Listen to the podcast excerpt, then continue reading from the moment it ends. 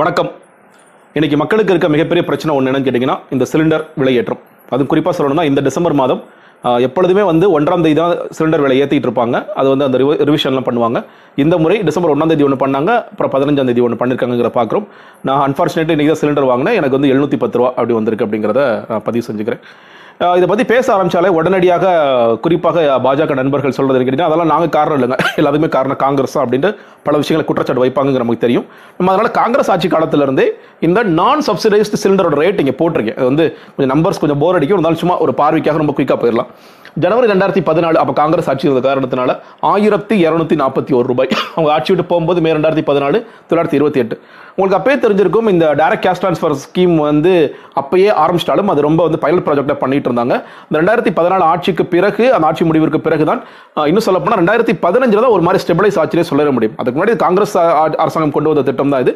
அந்த திட்டத்துக்கு பிறகு இந்த நான் சப்சிடி ஆரம்பிச்சு இந்த பிஜேபி ரூல் ஸ்டார்ட் பண்ணதுக்கு பிறகு நவம்பர் ரெண்டாயிரத்தி பதினாலு எண்ணூற்றி அறுபத்தஞ்சு அப்புறம் நீங்கள் வேரியஸ் இயர்ஸ் பார்க்கலாம் ரெண்டாயிரத்தி பதினஞ்சு ஜான்வரியில் எழுநூத்தி எட்டு. அதாவது எதுக்காக போட்டிருக்கேன்னா எழுநூத்தி எட்டு ரூபாய்க்கு போயிருக்கு நானூற்றி அறுபத்தாறு ரூபாய்க்கு இறங்கியிருக்கு திரும்ப எழுநூத்தி நாற்பத்தி ரெண்டு ரூபாய்க்கு போயிருக்கு தொள்ளாயிரத்தி நாற்பத்தி மூணு ஹையஸ்ட் நவம்பர் ரெண்டாயிரத்தி பதினெட்டுல. அதுக்கப்புறம் இப்போ மே வந்து நம்ம லாக்டவுன் இருந்த நேரத்தில் ஐநூத்தி எண்பத்தி ரெண்டு ரூபாய்க்கு போயிட்டு இருந்துச்சு. டிசம்பரில் எழுநூத்தி பத்து ரூபா இருக்கு அப்படிங்கிறத பாக்குறோம்.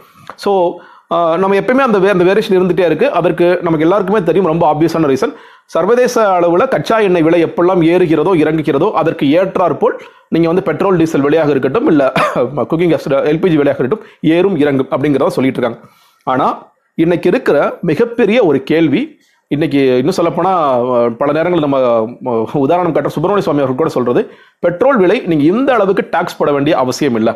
முப்பது ரூபாய்க்கு கொடுக்க வேண்டியது நாற்பது ரூபாய்க்கு கொடுக்கலாம். நீங்கள் அதை வந்து எழுபது ரூபா இல்லை எண்பத்தஞ்சு ரூபா கொண்டு போகிறது ரொம்ப அநியாயம். அநியாயத்தோட உச்சகட்டம்னு பல பேர் தொடர்ச்சி சொல்லிட்டு இருந்தாலும் தொடர்ச்சியாக கச்சா எண்ணெய் விலை எப்பொழுதெல்லாம் ஏறுகிறதோ அதையும் இந்திய அரசாங்கம் பயன்படுத்திக் கொள்கிறது. எப்பொழுதெல்லாம் இறங்குகிறதோ அதையும் இந்திய அரசாங்கம் பயன்படுத்திக் கொள்கிறது. சொல்லப்போனால் மாநில அரசாங்கம் சேர்த்து பயன்படுத்திக் கொள்கிறாங்க இல்லையா? டாக்ஸ் ஆன் டாக்ஸ் மாதிரி தான் போயிட்டு இருக்கு அப்படிங்கிறது. ஸோ இப்போ இந்த எல்பிஜியில் இன்னைக்கு மிக இருக்கிற ஒரு மிகப்பெரிய கேள்வி நமக்கு தொடர்ச்சியாக இந்த மானியம் கிடைக்க போகுதா?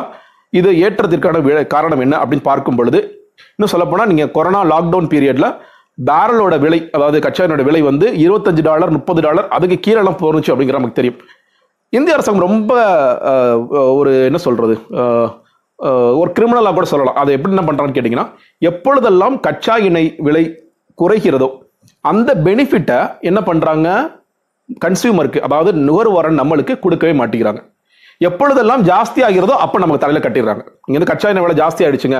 ஏன் வந்து போன வருஷம் இருந்த ஐநூத்தி நாற்பது ரூபாயில் இல்லை இருந்தது இன்னைக்கு வந்து அறுநூத்தி அறுபது ரூபாயில இருந்து எழுநூத்தி நாற்பது ரூபாய்க்கு வந்துருச்சு அப்படின்னு ஒரு மிகப்பெரிய கேள்வி கேட்டிங்க அப்படின்னா கச்சா எண்ணெய் விலை ஏறு ஏறிடுச்சு. அதனால இது வந்துருச்சு அப்படின்னு சொல்லி சொல்லலாம். அப்ப கச்சா எண்ணெய் விலை நீங்க மார்ச்சில் ரொம்ப குறைவா இருந்ததே அப்ப எங்களுக்கு அந்த பெனிஃபிட்டை கொடுத்தீங்களான்னு கேட்டீங்கன்னா முழுமையாக பெனிஃபிட்டை கொடுக்கல. ஆனால் எதை பயன்படுத்துகிறாங்கன்னு கேட்டிங்கன்னா அதை பயன்படுத்தி சப்சிடியை கொஞ்சம் கொஞ்சமாக குறைத்துட்டு வந்தாங்க. இன்னும் சொல்லப்போனால் மானியத்தை கொஞ்சம் கொஞ்சமாக குறைச்சிட்டு வந்தாங்க.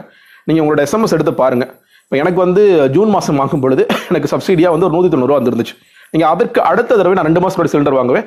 அடுத்த ரெண்டு தடவை என்னுடைய மானியம் வந்தது வந்து இருபத்தஞ்சு ரூபா இருபத்தஞ்சு ரூபா. இந்த தடவை எழுநூற்றி பத்து ரூபாய்க்கு நான் வாங்குறதுக்கு மானியமே வராது அப்படிங்கிறதா உண்மை. என்ன அதுக்கு அர்த்தம் என்ன கேட்டிங்கன்னா இப்போ வந்து மானியமோ மானியம் இல்லையோ ரெண்டும் கிட்டத்தட்ட ஒரே விலைக்கு கொண்டு வந்துட்டாங்க. ரொம்ப கிளீனாக நம்பர்ஸை சொல்லணும் இதான். இந்த மானியத் தொகை ரெண்டாயிரத்தி பதினெட்டு பத்தொன்பதில் முப்பத்தி ஓராயிரத்தி நானூற்றி எழுபத்தி ஏழு கோடி நுகர்வோருக்கு போய் சேர்ந்தது.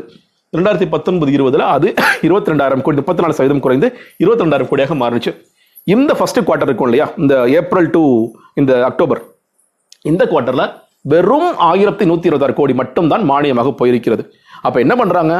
கச்சா எண்ணெய் விலை குறைய குறைய அதை நுகர்வோராகி நமக்கு அந்த பலனை கொடுக்காம இவங்க என்ன பண்ணாங்க சப்சிடியை குறைச்சு குறைச்சு குறைச்சு இனிமேல் உங்களுக்கு சப்சிடி கிடையாது மானியம் கிடையாது. அது மானியமும் மானியம் இருக்கிற ஒரு ரொம்ப பெரிய வித்தியாசம்லாம் கிடையாது. ரெண்டு பேரும் கிட்டத்தட்ட ஒரே விலையில நீங்க சிலிண்டர் வாங்கிக்கோங்க. இனிமேல் உங்களுக்கு மானியம் கிடையாது. இதுதான் வந்து ஆரம்ப காலத்துல இருந்து நிறைய பேர் சொல்லிட்டே இருந்தாங்க. இது வந்து இதுதான் இந்த பாஜக அரசாங்கம் பண்றாங்க. மானியத்தை வந்து கொஞ்சம் கொஞ்சமா கட் பண்ணி கட் பண்ணி ஒரு ஸ்டேஜ்ல மானியமே இல்லைன்னு சொல்லி சொல்லிடுவாங்க. அது நல்லதுதானே சில பேர் கேட்கலாம். எங்கள் மானியம் குறைச்சா இதை எடுத்து நல்ல விஷயங்கள் பயன்படுத்த போகிறாங்களே நீங்கள் கேட்கலாம். அது நல்ல விஷயங்களுக்கு மட்டும் பயன்படுத்தப்பட போகிறதா? இல்லை நம்ம புதுசாக ஒரு பார்லிமெண்ட் கட்டுறோமே அதுக்கு பயன்படுத்தப்பட போகிறதா? அப்படிங்கிற ஒரு கேள்வியும் நமக்கு ரொம்ப சாமானிய எழுது இல்லையா? அப்போ அந்த கேள்விக்கு பதில் அப்போது நீங்கள் எனக்கு நுகர்வோருக்கு கொடுக்க வேண்டிய பலனை கொடுக்காம அதை புதிய பாராளுமன்ற கட்டிடத்திற்கோ இல்லை வேறு அனாவசிய செலவுகளுக்கோ இந்த அரசாங்கம் செயல்படுத்துகிறதோ இல்லை பயன்படுத்துகிறதோ என்று கேட்கும் பொழுது எதற்காக அதை செய்கிறீர்கள் என்கிற ஒரு நியாயமான கேள்வி நிச்சயமாக தொக்கில் நிற்கிறது நன்றி வணக்கம்.